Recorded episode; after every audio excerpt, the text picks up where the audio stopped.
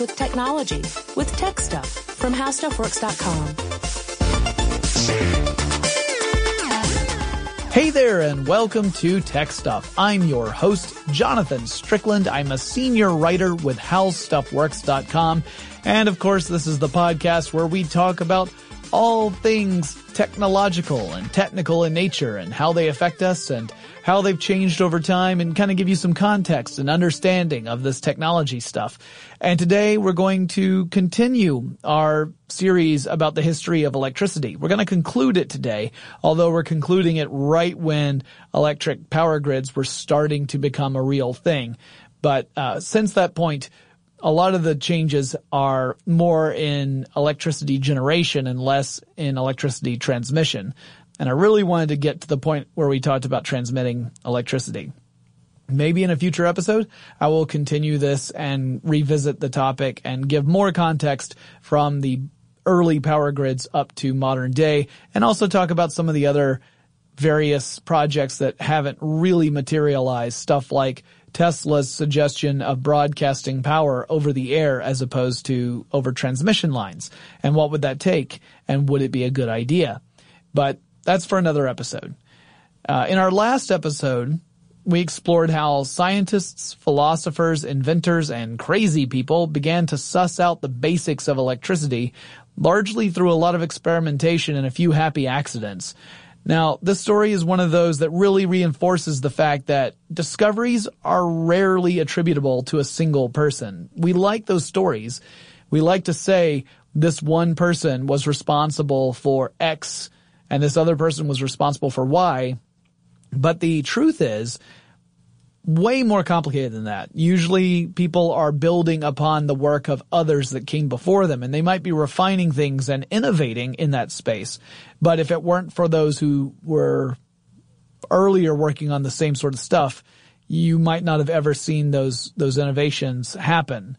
So, you know, we talk about stuff like Edison invented the light bulb or Alexander Graham Bell invented the telephone, but we really would have to acknowledge some of the other people whose work made all of that possible. First of all, Edison didn't invent the light bulb, but he did improve it greatly. Um, but we would need to talk about all that stuff. And this is not to take away from those inventors and engineers who really did make incredible contributions to technology and to our way of life. They are remarkable human beings. And so I don't want to take anything away from them. But at the same time, I don't want to ignore those who also made other contributions that made all of this possible. It's a disservice to them to gloss over it. So it would be also very difficult to make an hour long podcast if in fact most inventions were due to a single person's moment of ingenuity right? If, if the story were as simple as Thomas Edison invented the light bulb, I don't know that I could make an hour out of that. Probably about 40 minutes, but I don't know if I could stretch it to a full hour.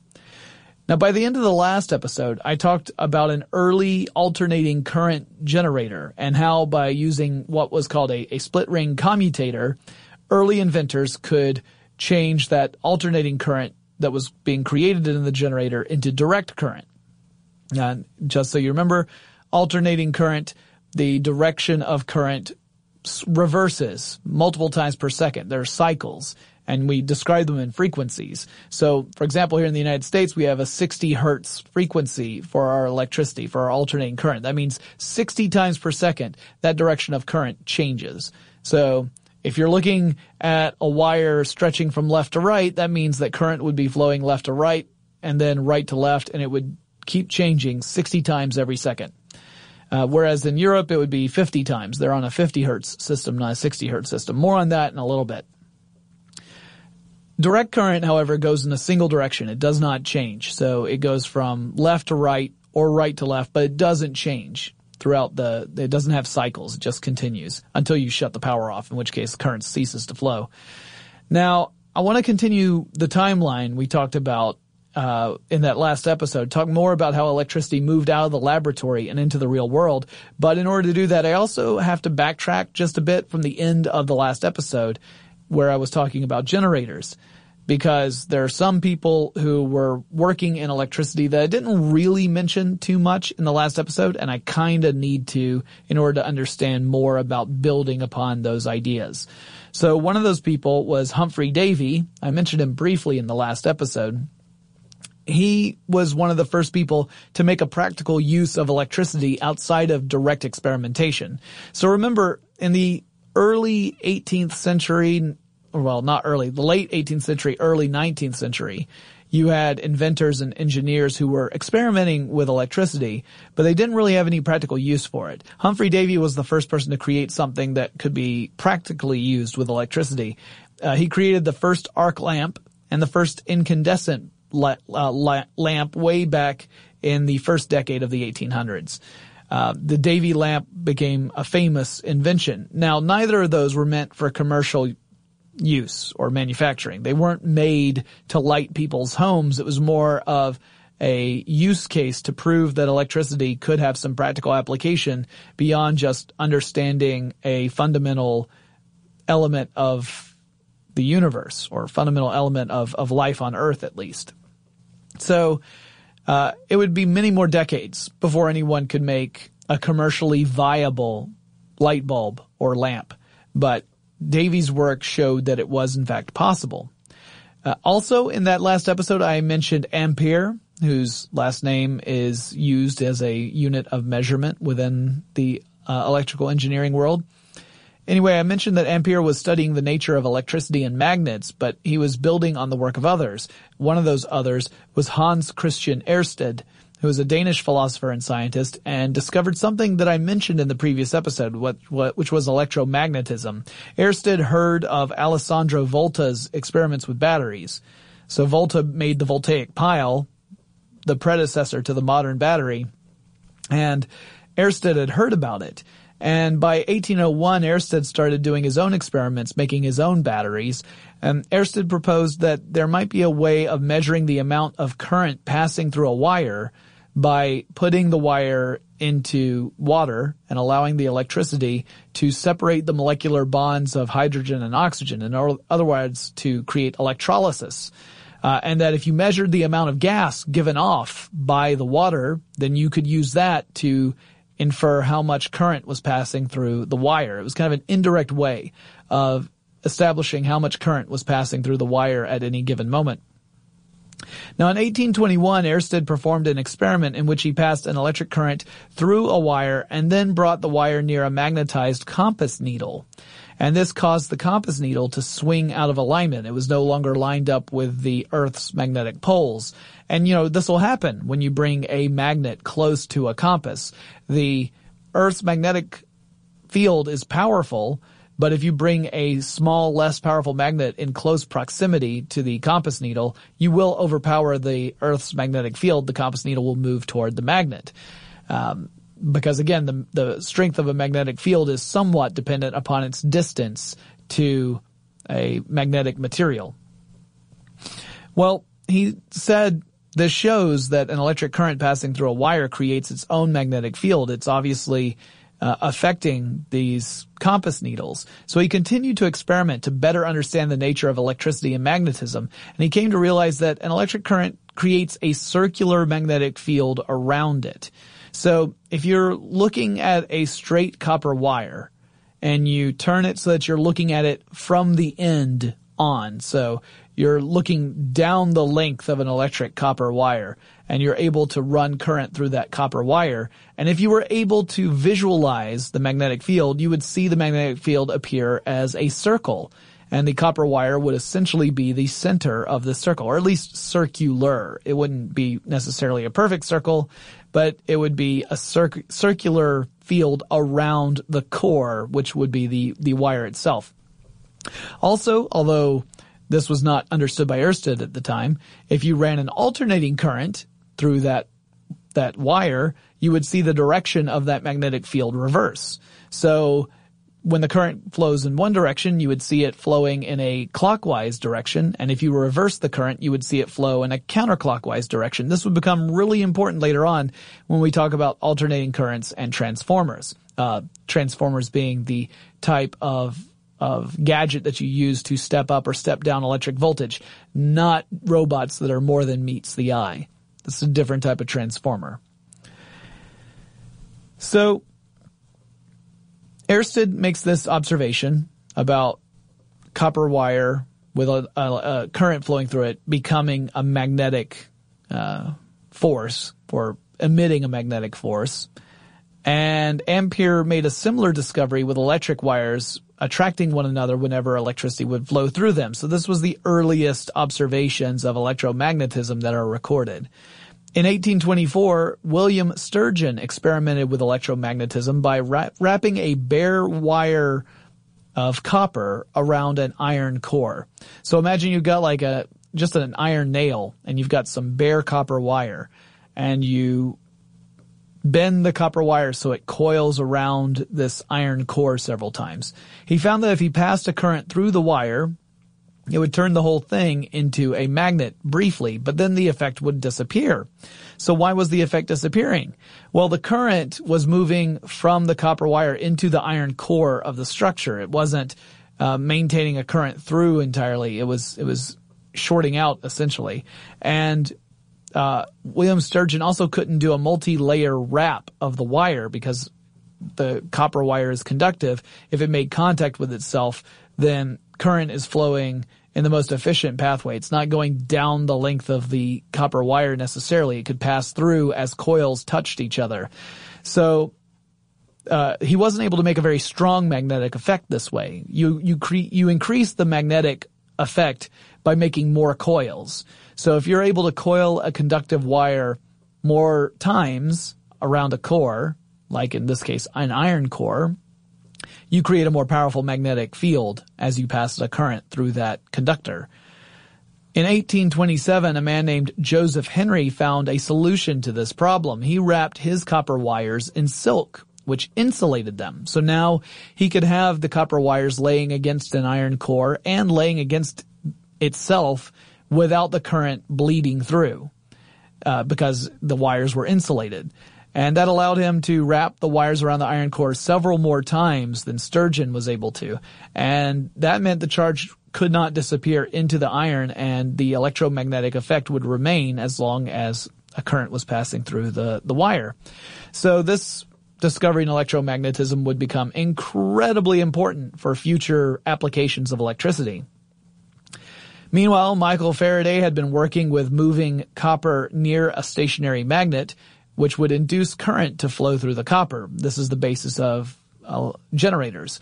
Uh, whether you are moving a conductor through the magnetic fields of some stationary magnets, or you're moving the magnets around a conductor so that the magnetic field is fluctuating around the conductor. Whenever you introduce a conductor through a fluctuating magnetic field, you're going to induce current to flow through that metal conductor or really I should just say conductor doesn't, that's the important part, not whether or not it's metal. Uh, also important is that it has to be that fluctuating magnetic field. Otherwise you will induce current to flow, but as soon as the magnetic field stops to fluctuate, current will no longer flow. So you would typically do this by putting two permanent magnets end to end with the north pole facing the south pole of another one, and in between them you would have your conductor uh, on a rotatable system so imagine that you've got a square of copper wire. You've formed it to be an empty square and it's rotatable between these two permanent magnets. As you rotate the square, it passes through the magnetic fields. This is similar to having magnetic flux introduced to the copper wire that induces current to flow, and that's where you get alternating current generators. So, uh, he also discovered something interesting. Uh, Henry's work involved moving current through a wire, which would create a magnetic field. Faraday's work involved moving a current or a, a copper wire through a magnetic field in order to generate a current. So with Henry's work, they discovered that the magnetic field generated by one electromagnet could induce current to flow in a second electromagnet that wasn't hooked up to the first circuit. This became the basis for an important innovation, that being the AC transformer I mentioned earlier, uh, that steps up or steps down voltage. Now remember voltage is akin to pressure. If you were looking at a water-based system, voltage would be the water pressure. It's the push behind a current. And while this early work created the foundation for the transformer, it would take half a century for someone to build a practical, commercially reliable transformer. That person was William Stanley, and we'll talk more about him in just a little bit. But first, we have to talk about another invention that relied on electricity and was very important for the adoption of electricity, and that is the telegraph. The telegraph was a means of communication that took advantage of electromagnetism. So once people figured out the nature between electricity and magnetism, they started coming up with some practical applications of this. The telegraph was one of those early ones and it was incredible. It transformed communication, particularly here in the United States, but all over the world as well. So lots of people were exploring the scientific and practical applications of electricity and magnetism, but two groups were specifically looking at it in terms of communication systems. So over in jolly old England, you had Sir William Cooke and Sir Charles Wheatstone who were uh, exploring this possibility. And here in the United States, you had Samuel Morse, Alfred Vail, and Leonard Gale working on this. Now both sets of researchers realized that using electricity to manipulate magnetized pieces of metal could allow for a communication system. The Cooke and Wheatstone system was an experiment that began in the 1830s with magnetic needles that were positioned so they could point at various letters and numbers. So imagine that you've got a needle on a that can rotate uh, horizontally. It's it's on a horizontal plane. It can rotate around and around on a balance, and you've got letters that are arranged around the needle. And by running an electric current through a circuit, you can create a magnetic field that attracts the needle so it looks like it's pointing at a specific letter. It's actually pointing in the direction of whatever the magnetic field is, but it looks like it's pointing specifically at the letter. So using several of these needles, I think they had five set up in a panel with a bunch of letters and numbers, they could communicate. You could just choose which circuit you're activating to magnetize a specific point around those needles, the needles would start to point in those directions and you could spell out various messages. These ended up being used in the British Railroad Signaling Service. Now over in the United States, Morse, Vail, and Gale began work on a single circuit telegraph system, and it involved a sending station where you had an operating key and this would complete an electric circuit whenever you pressed it. So an operator key, it looks like a little, it almost looks like a stapler.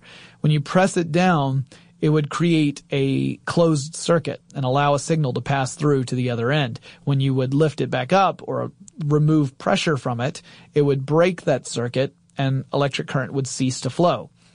So you had a battery that was providing power. Every time you would push down, it would complete this circuit and a signal would be sent to the receiving station. Uh, the original station had an apparatus that would make marks on paper, and so Morse ended up developing the famous Morse code. Morse code is a way of encoding letters in a series of dots and dashes. You represent this on an operator key by the length of time you spend pressing the key downward. So for a dot, you do a quick press. It's just a quick jolt of electricity through the circuit.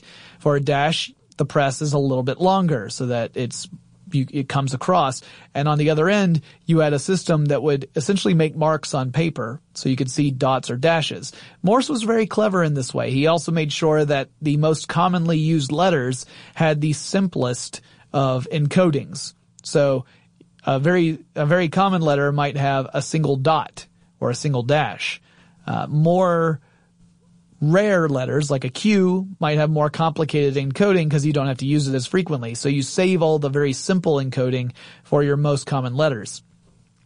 Now, they noticed something really interesting, which is that as operators began to get used to this system, they were able to start understanding messages without having to read the dots and dashes because they would just hear what was coming out. They would hear the receiving station tapping out either the dots or dashes to mark it on the paper.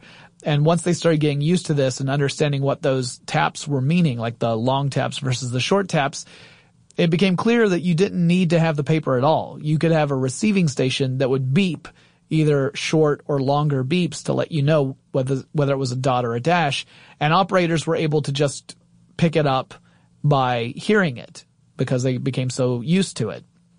And so future telegraph stations would get rid of the paper and just become the uh, the beeping receiver so that an operator would transcribe whatever the message was and then deliver it to whomever was supposed to get it. In 1843, Morse and Vail were able to secure funding for a telegraph system that was between Washington, D.C. and Baltimore, Maryland. That's not terribly far in the grand scheme of things, but it was a big deal at the time. The first message sent on the new system went out on May 24th, 1844. It was sent from Samuel Morse to Vail, and it read, What hath God wrought? So a little bit of drama in the first message. It's just like social media today, really. Over the following decades, telegraph systems began to connect more cities together, uh, even as inventors were trying to find other practical applications of electricity. So other people would make improvements to the telegraph and make it more user friendly and more useful. Uh, some some of those people included Ezra Cornell, who created a means to insulate telegraph wires and make them more efficient. Cornell would go on to co-found a college. It's called Cornell. And Thomas Edison, famous inventor and irascible gentleman, also made some improvements to the telegraph, including creating a system called the quadruplex, which, as the name might suggest, would allow up to four messages to transmit over the same wire simultaneously, two going in one direction and two coming th- from the other direction. Now, one of Stanley's inspirations was another inventor named Charles Brush. Brush, in turn, had been inspired by Humphrey Davy, so we see that there's a chain forming here. So Davy was the one who created that early arc light. Well, Brush thought the arc lights were super cool, and as a teenager, he started to really tinker with stuff. He would start to neglect his chores on the family farm just so he could work on various projects in a workshop. And he built his first static electricity machine when he was just 12 years old. In high school, he built an arc light of his very own. So by high school age, he was building stuff that Humphrey Davy had pioneered a few decades earlier. In college, he pursued a degree in mining engineering at the University of Michigan because there was no such thing as an electrical engineering degree at that time. And after working in the iron ore industry for a while, he began a big project to build a dynamo. Now, a dynamo is a direct current generator. It's like what I described at the end of the last episode. It's essentially an alternating current generator that has a commutator to convert alternating current to direct current. Brush also convinced the city of Cleveland to allow him to fit out Cleveland's public square, which at that time was called Monumental Park, with electrical arc lights. And up to that point, the lights in the square had been gas lamps. So on April 29th, 1879, the city switched on the new arc lights. The public reaction was mostly positive. There were only a few people who were saying stuff like, it's not as bright as the sun, which tells us that some people were impossible to please even before they had Twitter to post public messages about it. Now, Brush's work advanced our understanding of the electromotive force, which is the force that causes electrons to push in a direction within a conductor, generating a current. And it was that understanding that William Stanley started to build upon. Stanley wanted to work with alternating current, which at that time was mostly seen as interesting, but not practical. Everyone was thinking direct current was probably the way to go. And Stanley wasn't entirely convinced. He thought alternating current might have its uses. Uh, in fact, at the time, Stanley wrote that the general thought on alternating current from his contemporaries was that it was a despised and rejected line of work. But Stanley was convinced there was something more to it. Now, obviously, when we start looking at ways to distribute electricity, it became clear that alternating current, at least initially, was superior to direct current. And in 1884, Stanley began to work with George Westinghouse's company called Westinghouse. Westinghouse himself heard of Stanley's contributions and promoted him to chief engineer of the Westinghouse Pittsburgh facility, and Stanley then learned of Lucien Gaulard and John Gibbs, who had built an alternating current transformer. Uh, the problem was that the transformer they had built wasn't really commercially viable, so Stanley wanted to take that same idea and design a transformer that would have real world applications. Now, what is a transformer and how does it actually work to change voltage? We'll look at that in just a minute, but first, let's take a quick break to thank our sponsor.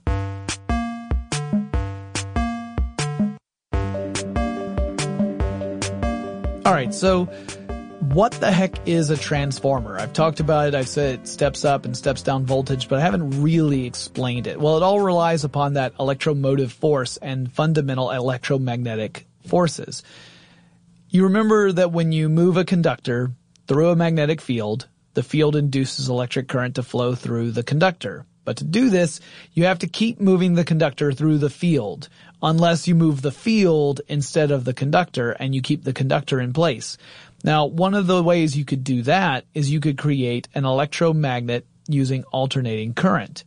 And that would give you the same effect of moving a magnetic field around a conductor. Because remember, I mentioned earlier when the inventors were looking at how electric current generates a magnetic field, they thought of it as as current travels down a wire, a magnetic field is generated as a circle around that wire, with the wire being the core or hub of that circle. If you think of it that way, well, if electricity reverses, then the magnetic field changes direction. That creates magnetic flux because it's the same thing as moving a conductor through a stationary magnetic field back and forth. Like if you took a piece of metal, uh, conductive metal, and you waved it through a magnetic field repeatedly, you could induce electricity to flow through the conductor. So same thing is true if you have this alternating current electromagnet. And um, remember that alternating current switches voltages on either end of the conductor several times a second. So that's what's making the electricity flow in different directions. One direction at one point, the other direction at the other point. If you're looking at your traditional alternating current generator, it's when the conductor breaks that uh, perpendicular plane, or really no, I'm sorry, the parallel plane to the magnetic field and starts to move so that the side that was going up with relation to a magnetic field is now moving down that's what ends up creating this alternating current. So every time you change that current direction, the magnetic field also changes. If you were to introduce a second conductive material within range of that alternating magnetic field, that would induce a similar alternating current in the secondary conductor. So let's say you've got an electromagnet and it consists of an iron core, and around this iron core, you've wrapped insulated copper wire 20 times. So let's say you've got an iron nail, and you've got some copper wire of a fairly small gauge, and you do 20 coils around this iron nail. This is your electromagnet. If you were to hook this up to a battery, it would create a direct current through the uh, the the wire, and you would have an electromagnet. But that's just a simple electromagnet. Let's say that you hooked it up to an alternating current. Now the current is moving down from the top of the nail to the bottom of the nail and then from the bottom of the nail to the top of the nail more over and over and over again several times a second. That creates a fluctuating magnetic field. Now let's say you get a second nail with a second length of copper wire wrapped around it. This one is not attached to a battery or a power system. You bring that one close to the first one, which will be your primary electromagnet. You bring the secondary electromagnet close to it. Once it's within that fluctuating magnetic field, it's going to induce current to flow through the second electromagnet, even though it's not hooked up to a power source. It will start to have electric current induced in it. Uh, this is the basis for the transformer, but by itself, it's not that useful because you're not you're not changing the voltage at all. You're just inducing electric current to flow through a secondary coil. But if your second electromagnet has a different number of coils from the first one, as in you've wrapped the copper wire more times or fewer times than the one you have on your primary electromagnet, the second electromagnet will have a different voltage than the first. So again, let's say you've got that iron nail and you've wrapped copper coil around it 20 times. And your secondary one, your iron nail, you've only wrapped it 10 times around. Well, this will step the voltage down by half. The voltage in your new, your secondary electromagnet will be half of what it is in the primary one. But if your primary one has 20 coils and your secondary one has 40 coils, this will step up the voltage by twice the original amount. So whatever the voltage was in your original circuit, it will be twice as powerful in your secondary one because you have twice the number of coils. The number of coils in your secondary circuit is going to determine whether the voltage is stepped up or stepped down. Now Stanley built a prototype transformer for high voltage transmission and demonstrated it on March 20th, 1886. He then got wrapped up in some serious drama in the electrical utility industry, which I'll talk about a bit later. But holy cow, if you think Hollywood and politics are all about backstabbing and scandal, wait till we get to the shenanigans during the current wars because people got messed up. there were all sorts of back backstage dealings and just shady practices, people not getting paid, people getting forced out of the business. Uh, it was really cutthroat in the late 19th and uh, early 20th centuries.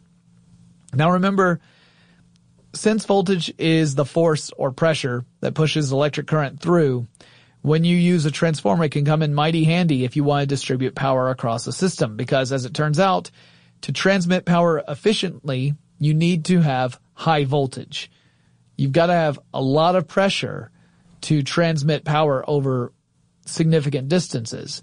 If you don't have high pressure, you can only transmit power a short distance before the efficiency drops to nothing. So you've got to have a lot of force. Now this, again, if you think of it in terms of a water system, this makes sense. If you have very low water pressure, it's going to be hard to get a shower on the top floor of a hotel, for example, to have much of anything happen. Uh, if you have very, very high water pressure, it may be that on the first floor you might feel like the shower is going to push you through the back wall. So you need that high voltage because you need that high pressure to transmit electricity great distances. That's really what Stanley was looking at. So using transformers, you can step up or step down the voltage as needed for distribution purposes. So at the power generation site, you might generate power at a specific voltage and then you want to transmit it 50 miles away. So you use a transformer to step up that voltage to make it a high voltage signal so that it will transmit efficiently across the power lines you've, you've, you've, uh, strung between your generation point and your destination. Once it reaches the destination, you go through a second type of transformer to step the voltage back down so it's appropriate for whatever you want to use it for. So when you see transformers on utility poles uh, around cities and on houses, there there are usually small transformers attached to those as well. The purpose of that is so that it can either step up the voltage so it can transmit it or step down the voltage so it can deliver that electricity to a home. These are also the things that when they get overloaded, they explode in a ton of sparks. They get shorted out. They get, they get too much electricity pushed through at one time. This can happen if you have like a really serious electrical storm. And if you've ever heard a transformer go off, it is unforgettable. It sounds like a shotgun and sparks fly everywhere. The first time I ever saw one do that, I was a kid in the back seat of my parents' cars. We were driving through downtown Atlanta and I grew up in rural Georgia. So I'm from backwoods country up in Georgia and wasn't used to seeing explosions go off right outside the car window in a city. It gave me a very specific and, as it turns out, not entirely accurate, accurate view of what city life must be like. It was a special circumstance. Now we're at the dawn of the electrical age. So you had Brush's arc lighting system that showed electricity did have practical uses outside the laboratory. Uh, you had work with DC and AC generators that was progressing, and now it's time to talk about some of the big names I haven't really talked about extensively yet, namely Tom, Thomas Edison and Nikola Tesla. So first of all, a lot of people, when they talk about Tesla, seem to think that he invented alternating current. He did not. Uh, there were inventors who were working with alternating current before Tesla was even born. They didn't really know what it would be good for, but alternating current existed before Tesla came along. And transformers existed before Tesla came along. He didn't even invent the alternating current transformer. He did, however, make significant improvements to transformer technology so that it became a much more commercially viable tech. And he made some great strides in that field. So I don't want to take anything away from Tesla. I don't want to say that he didn't make any significant contributions or that he was just wackadoodle crazy. That's not that's not what I'm saying at all. First of all, we don't know if he was crazy. He was certainly eccentric. And second of all, he made very significant contributions to our understanding of and use of electricity. Uh, but again, if we ignore the contributions of other people, we're doing them a disservice. So that's why I'm bringing this up. I should also mention Tesla, as eccentric as he got, and as grandiose as his ego was, he definitely did not deserve the mistreatment he was subjected to toward the end of his life. He was not prepared for the drama that would unfold as he got older. Thomas Edison, meanwhile, tends to be portrayed as one of two things. It depends on whether you're pro Edison or anti Edison. There are two versions of Edison that tend to be presented to people. He's either a brilliant inventor and he's a guy who just held more patents than anyone else and was incredibly uh, uh, ingenious, or he was a manipulative, vindictive businessman who was mostly disliked, standoffish. Only a few people really took to him, and he would take credit for things that he had very little to no involvement in. In other words, he would have engineers working for him that would invent stuff and he would just append his name to the patents. Thus, his name was attached to more patents than anyone else. But if you were to look into it, you might say, well, Edison didn't really have much to do with this invention. Now, the truth is between those two extremes. So you've got the pro Edison people saying he was a brilliant man and businessman, invented a ton of stuff that we that's the very foundation of electronics today. And then you have the other people saying, no, he was kind of a, a manipulative businessman who, who really, uh, took advantage of other people. And the truth is not either of those extremes. He was a person like any other person with, with, uh, faults and with virtues. So I will try my best not to paint him too far in either direction. Uh, but like Brush, Edison was born in Ohio. Ohio boasts two of the most prolific uh, engineers who worked in the field of electricity. And as a child, he was intelligent, but he was easily distracted. He also had difficulty hearing. Uh, initially because of a bout with scarlet fever. He also had a few incidents that probably depleted his hearing further, including getting cuffed on the side of the head by an engineer once upon a time. In the mid 1800s, Edison found work as a telegraph operator, and he was still a teenager at the time. He did so because he rescued a the son of a telegraph engineer from being run down by a train, and as a reward, he was given a position as a telegraph operator.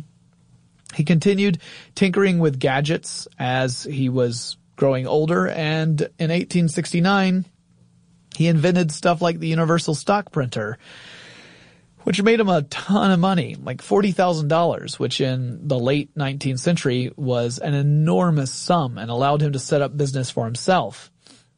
By the 1870s and 1880s, he had found much success working with giant companies like Western Union, and uh, he operated a laboratory and employed other machinists and inventors to work with him. First, they had a lab in Newark, New Jersey, and then later in Menlo Park, New Jersey.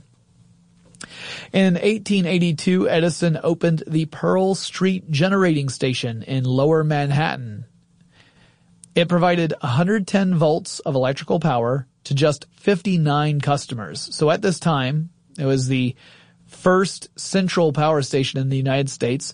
And as a central power station, it could only deliver power to areas that were close to the to the generation station. This was using direct current and it wasn't high voltage direct current.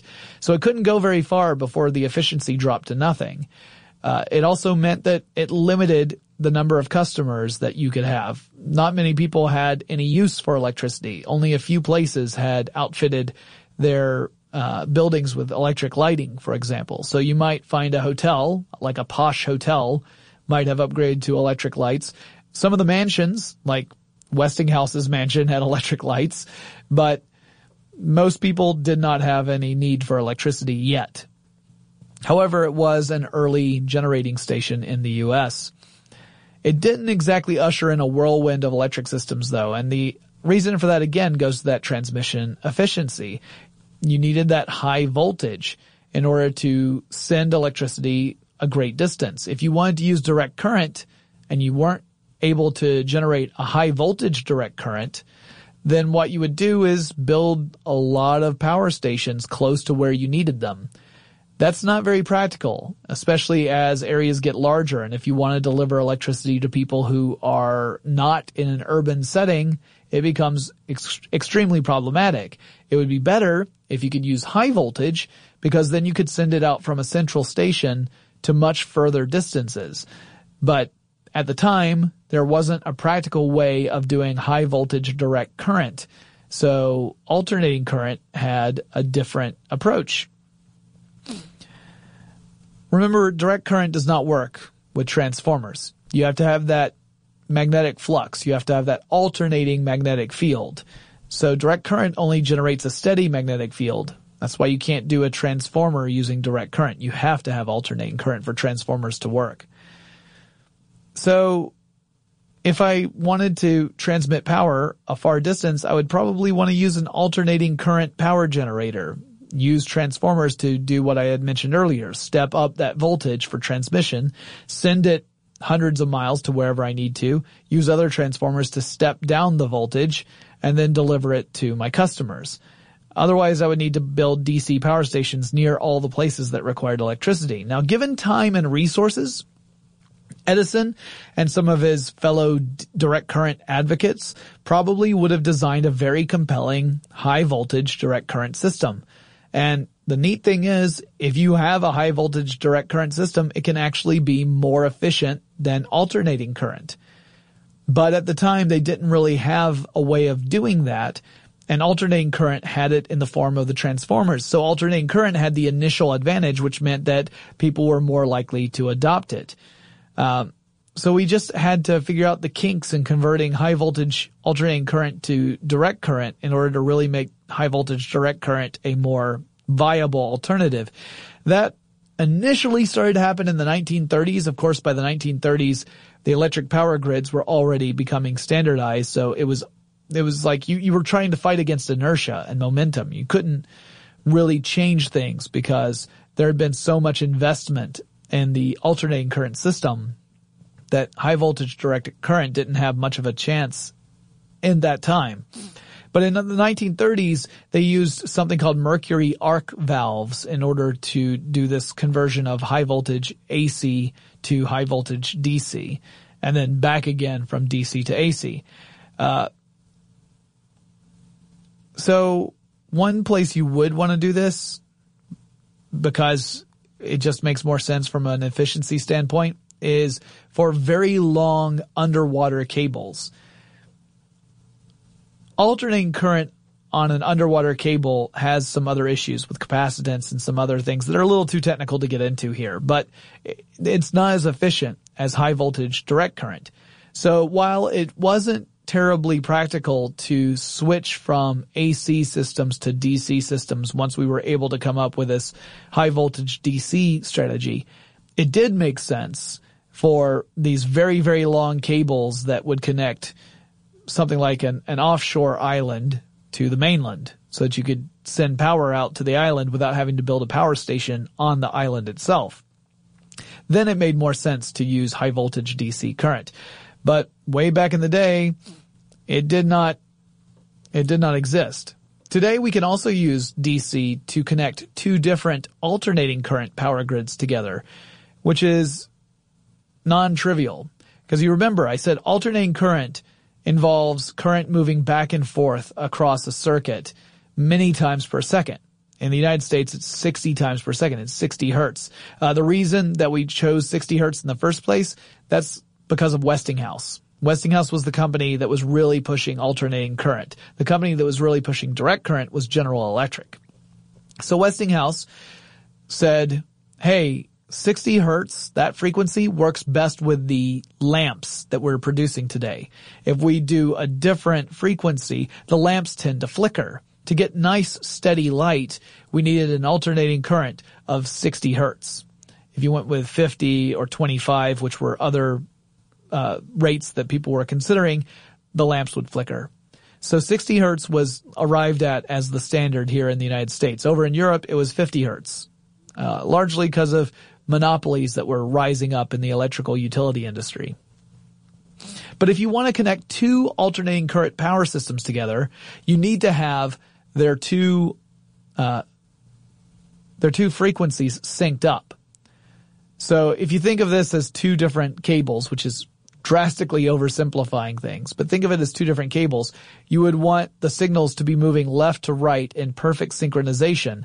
If they were out of phase with one another, you couldn't really transmit power.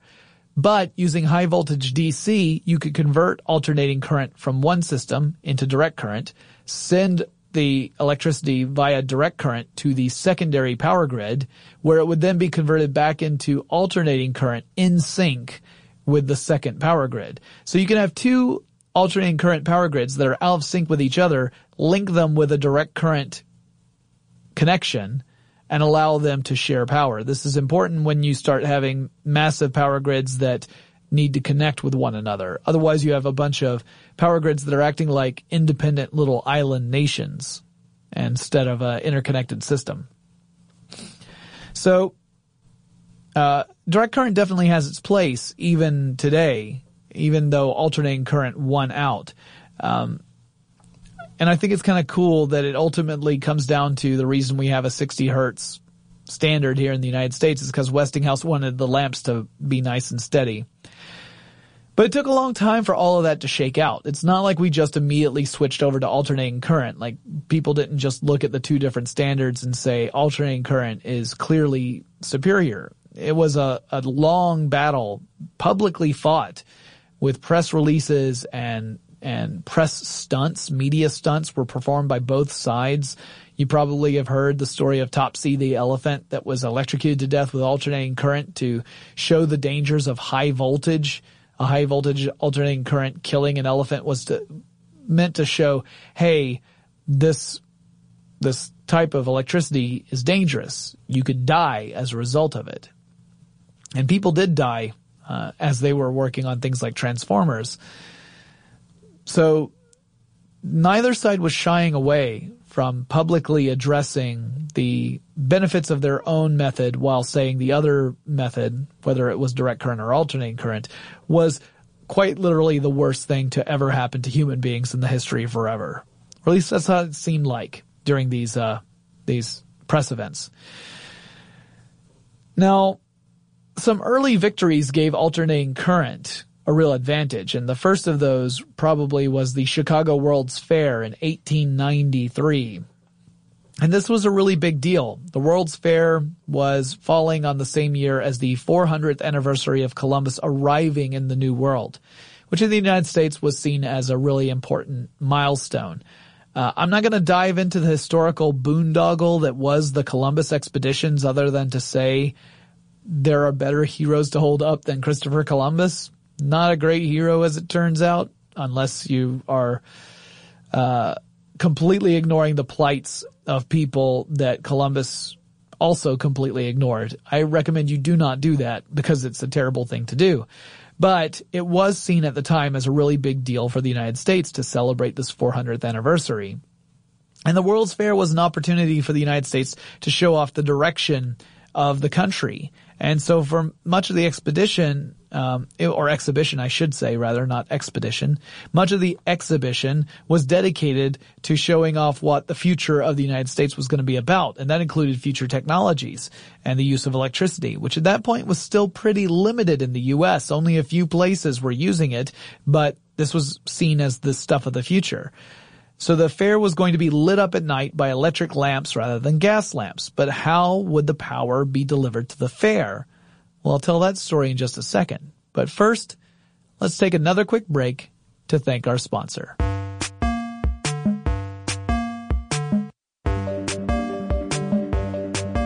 All right, so you have Edison working along with General Electric with the backing of JP Morgan. And that's one of the different parties that are really pushing to be the deliverer of electricity to the Chicago World's Fair. Uh, and they're pushing direct current. They're all about DC. Then you have Westinghouse, George Westinghouse's company, and by extension you have Nikola Tesla, who was working with Westinghouse as the other major party, and they're pu- pushing alternating current. Now, the General Electric company asked for $1.8 million to light the fair. That was their bill. That's what they said to the organizers. They said, we, we can provide the electricity you need to turn this into a sparkling wonderland and it'll only cost you a measly $1.8 million. The fair organizers said, no, that's a, that's like a lot of money and we'd rather not spend $1.8 million. And so the offer was rejected. The two of them, Edison and uh, J.P. Morgan, went back to the drawing board, decided they would make a, a second offer, a lower offer, and said, oh, you know what? We could probably do it for $554,000. So less than half of what we asked for before. We asked for nearly 2 million earlier, but we think we can get it down to $554,000. However, Westinghouse undercut that offer with a proposal to light the fair for the princely sum of $399,000 using alternating current instead of direct current. And that's what the fair organizers wanted to hear.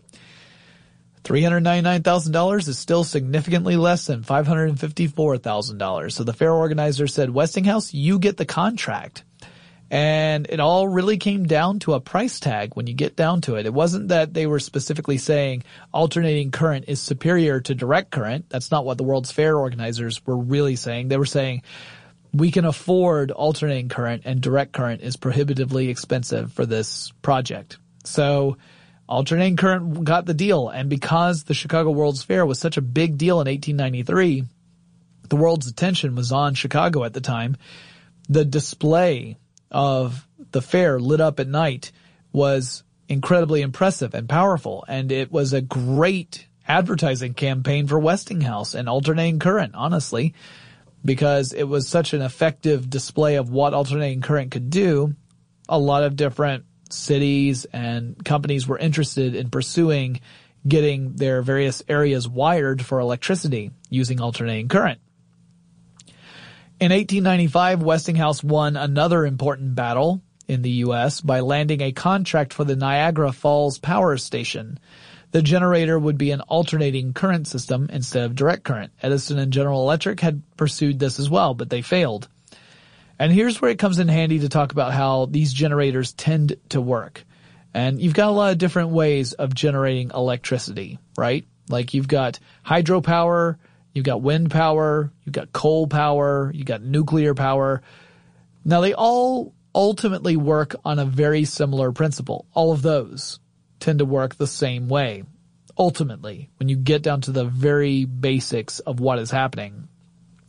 And that is, they all involve some sort of mechanical system where a conductor is moving through a magnetic field so that it's it's experiencing magnetic flux and generating a current.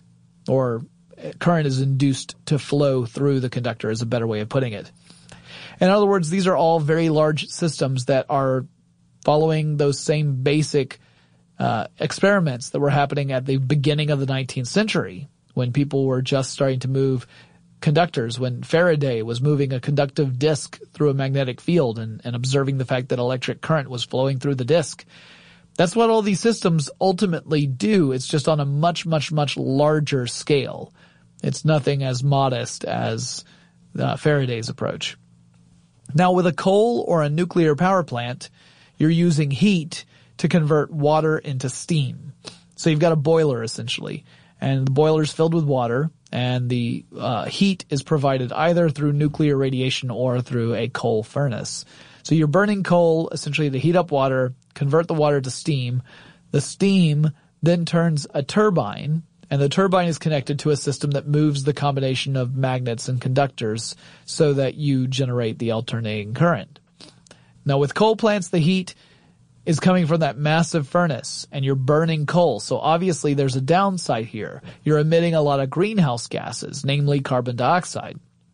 So it's a very uh, powerful way to generate electricity, but it it's very it it creates a lot of pollution as a result, which is why when people talk about electricity being cleaner than fossil fuels, it really just it just means that you have to look a step further. Where is the electricity coming from? If the electricity is coming from a coal power plant, you still have a problem there because you have the power plant emitting carbon into the atmosphere as well as other greenhouse gases and uh, other types of pollution. So even though the electric utensil or vehicle or whatever itself may not emit any carbon emissions, the source of its electricity might be emitting a lot of carbon emissions. Uh, so coal power plants are not clean, right? You're not getting clean electricity that way. Nuclear power plants also have a problem with generating nuclear waste. Now we're getting better and better about finding ways to maximize nuclear material and minimize nuclear waste so that that doesn't become as big an issue as was feared because of course the worry is where do you put the nuclear waste, which will r- maintain a nuclear, uh, a dangerous level of nuclear radiation thousands of years after you gather it. How do you, where do you put that stuff? And no one wants it near them, right? You don't want to have a nuclear waste holding facility anywhere close to where you live. It's a scary thought. But nuclear power plants do a very similar thing to carbon, uh, coal power plants in that you use nuclear radiation to heat water, convert it into steam, and turn a turbine. Both in coal plants and in nuclear power plants, the goal is to create essentially a closed system for the water. So the water evaporates, turns into steam, turns the turbine once the pressure builds up. Turbine ends up generating electricity. The steam continues through the system until it starts to cool down, condense back into water, and go back into the boiler tank so that it can be turned into steam again. That way you can just keep using that same water over and over again. And it is separated from the source of heat. So you're not getting pollution from the coal furnace or rate, or you're not getting any radioactive material from the uh, the nu- source of nuclear radiation. The two are separate systems. It's just that the water in one system is heated by the output of the other system. Uh, very clever design because it means that you're not having to constantly replenish the water in your uh, in your closed system. You do have to occasionally do it because your no system is completely perfect. You're going to have some sort of loss somewhere on there, so you do have to top it off occasionally. But keeping them separate limits the amount of pollution that you have. Uh, that being said, you know there are alternatives to coal plants and nuclear power plants that don't emit any carbon radiation or carbon uh, uh, pollution or any radioactive material either. So hydropower is a great example of that. Wind power also. They eliminate the need to heat up water entirely, but you're still talking about the mechanical energy of turning one of these generators so that it induces electricity to flow through a conductor. So with hydropower, you engineer a system in which water turns a turbine as it typically moves from an area of higher elevation to lower elevation. Uh, hydropower dams do this. So if you've ever seen a hydropower dam where there's this enormous dam stretching across a body of water and you see water pouring out of the base of the dam from the higher section into the lower section. So it's, it's just shooting out of that lower area. That's where the water is turning turbines. So you've got turbines inside the dam. Water pressure on the back end of the dam is forcing water through some channels. Those channels have the turbines in them. The force of the water hitting the turbines turns the turbines. The water continues on and pours out the other side. Meanwhile, you generate electricity. Um, wind power, same thing, except you're using wind to turn turbines that have blades on them. So wind blows the blades. This causes rotational force with the turbines, which then ends up turning a generator just as we've talked about before. And again, inducing electricity to flow by creating a, a difference in voltage. Solar power is different, uh, or at least it tends to be different. typically it relies on converting energy from photons striking photocells uh, into electricity. So it is a different means of generating electricity than these other methods. But there are also some systems that use solar energy to heat water, for example, or some other uh, liquid to turn it into steam and turn turbines. So this would make it more like coal plants or nuclear power plants, except of course you're talking about sunlight and water, so you're not emitting any uh, greenhouse gases like carbon dioxide. You could emit water vapor if it's not a closed system, and water vapor is te- technically a greenhouse gas. It just doesn't last very long in the environment, but it is a very um, effective greenhouse gas for its lifespan. It doesn't last very long in the environment, but it is a very absorb absorptive uh, greenhouse gas. All right, back to the drama of the current wars. So you had Westinghouse and General Electric battling it out big time. GE had some good points. Most of our electronics that we plug into sockets run on direct current, which means if you want to use alternating current to get the electricity to those devices, you then have to convert AC into DC for it to actually work in the thing that you're using. So like a refrigerator, for example, I mean, that's a modern example, but a refrigerator, you need it to convert AC to DC to run the technology of the refrigerator. So if you had DC generation and DC transmission, you didn't have to, you wouldn't have to, tra- you wouldn't have to convert anything. It would cut down on the elements you would need inside the materials themselves. However, you still had the issue of how do you transmit the power from the generating station to where it needs to go? And before the era of high voltage DC, there wasn't really an answer to that question. Um, so Edison and Westinghouse were both making some decisions around this time that were rubbing people the wrong way. Tesla originally worked for Edison. He worked for Edison in Europe for a while, then he moved to New York and worked with Edison for a while as a contractor, but they had a falling out. And then Tesla would end up working over with Westinghouse. However, even at Westinghouse, Tesla found it frustrating. So one of the problems was Tesla was not very ferocious when it came to protecting his work, and he had really little interest in asserting his authority and demanding what he was worth and protecting his intellectual property and his patents. And if you don't protect patents, people can walk all over you. Tesla believed that he shouldn't have to protect his stuff because it was clearly his and people should just behave better. But in the world we live in, sometimes that's not enough and some people were walking all over him. Uh, he would eventually see his finances drain away over time. So as he got older, he became more destitute. Uh, he was living for free in various hotels and typically a hotel would eventually get fed up with Tesla and evict him and he would just essentially move further down the street and find another hotel that would be thrilled to have the brilliant Nikola Tesla because they thought of it as something that would elevate the hotel and attract more people to their hotel. If Nikola Tesla stays at their hotel, then obviously it's got to be a really awesome place. That was kind of the the approach. It was actually pretty sad uh, toward the end of his life, and I've do- talked about it in other episodes of Tech Stuff, so I'm not going to dwell on it here. But just to say that that the end of his life was a little tragic. Then there was William Stanley, that was the guy who made the first commercially viable transformer, the technology that Tesla would uh, improve over time. Stanley also worked for Westinghouse, but Stanley and George Westinghouse had a fundamental disagreement about money. The disagreement was that Stanley felt he was owed money and Westinghouse said no. So Westinghouse's lawyer, Franklin Pope, actually urged George Westinghouse to drop Stanley's business entirely. That same lawyer, Franklin Pope, would later die in a terrible accident.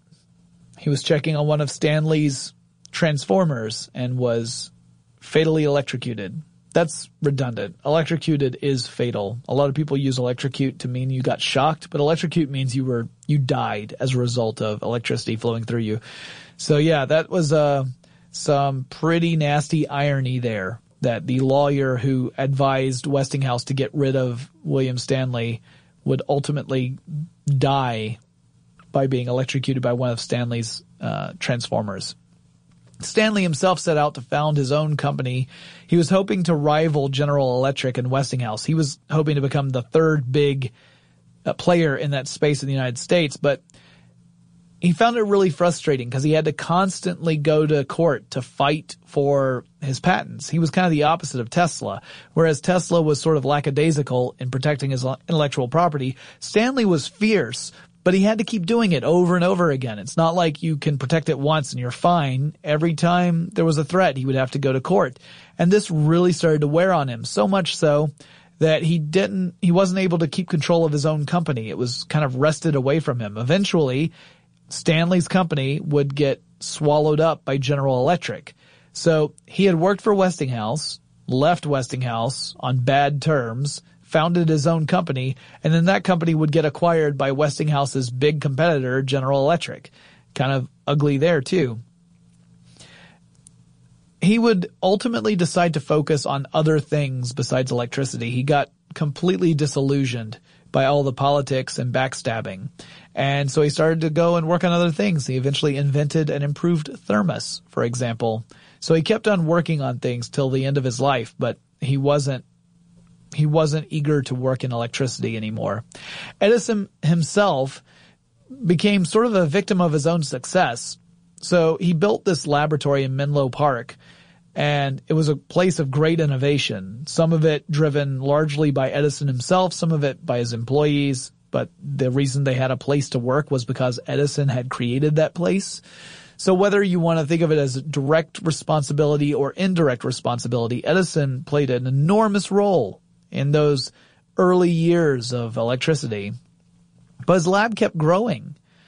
And as it grew, it became more complicated and difficult to manage. And Edison missed it when it was tiny and more intimate. He didn't like corporate uh, structures. He didn't like academic structures. So he was feeling more and more out of place in his own laboratory. And eventually he decided to move away from it. Um, he became more of a business manager than an engineer or inventor. He did go on to work on other things. He eventually would develop a car battery for his buddy Henry Ford for the Model T. And I'm pretty sure at some point I need to do an episode specifically about Henry Ford. Maybe I'll get Scott to come on, Scott from Car Stuff, and we can talk about Henry Ford because I think that would be a fascinating episode to, to talk about the guy, another irascible businessman. Edison himself would die at the age of 84 due to complications with diabetes. He was known as a brilliant but really grouchy dude. He was standoffish even to his own family, but his work, whether directly on projects or as someone who provided a place for innovation to happen, helped shape our world. And that's pretty much where we're going to leave off. This was the era where more and more companies were starting to put up power grids. Cities would contract with Westinghouse and other companies to design power grids and de- deliver electricity to homes. We started seeing electric lights get adopted pretty rapidly and replace gas lamps from that point forward.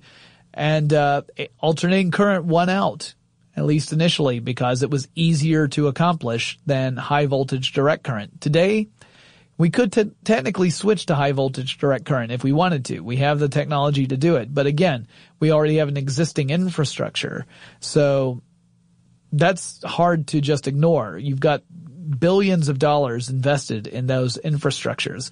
And to just scrap them and start over would be an enormous and expensive undertaking. So it's not likely to ever happen. Now maybe in the future I'll do another episode where I will follow up on some of this and talk about some of the other things that uh, are involved. Like, why are the voltages different in the United States versus Europe? We've talked about the cycles a little bit, but what about the voltages? Why is that different? Maybe I'll do that in a future episode, but for now, we're going to wrap this up. And guys, if you have any suggestions for future episodes of Tech Stuff, please get in touch with me. Let me know what you think. The email address for Tech Stuff is techstuff at howstuffworks.com. Or you can drop me a line on Facebook or Twitter. The handle for the show at both of those locations is techstuffhsw. As always, if you want to watch me record this live, you can visit twitch.tv slash techstuff. That's got a live stream of me recording these shows. You can see as I stumble my way through notes, go back, correct myself, yell at Dylan, wave at Matt Frederick. All sorts of crazy shenanigans can happen on camera that get cut out of the final podcast. So if you want to check that out, go to twitch.tv slash techstuff. The schedule is up there and I will talk to you guys again really soon.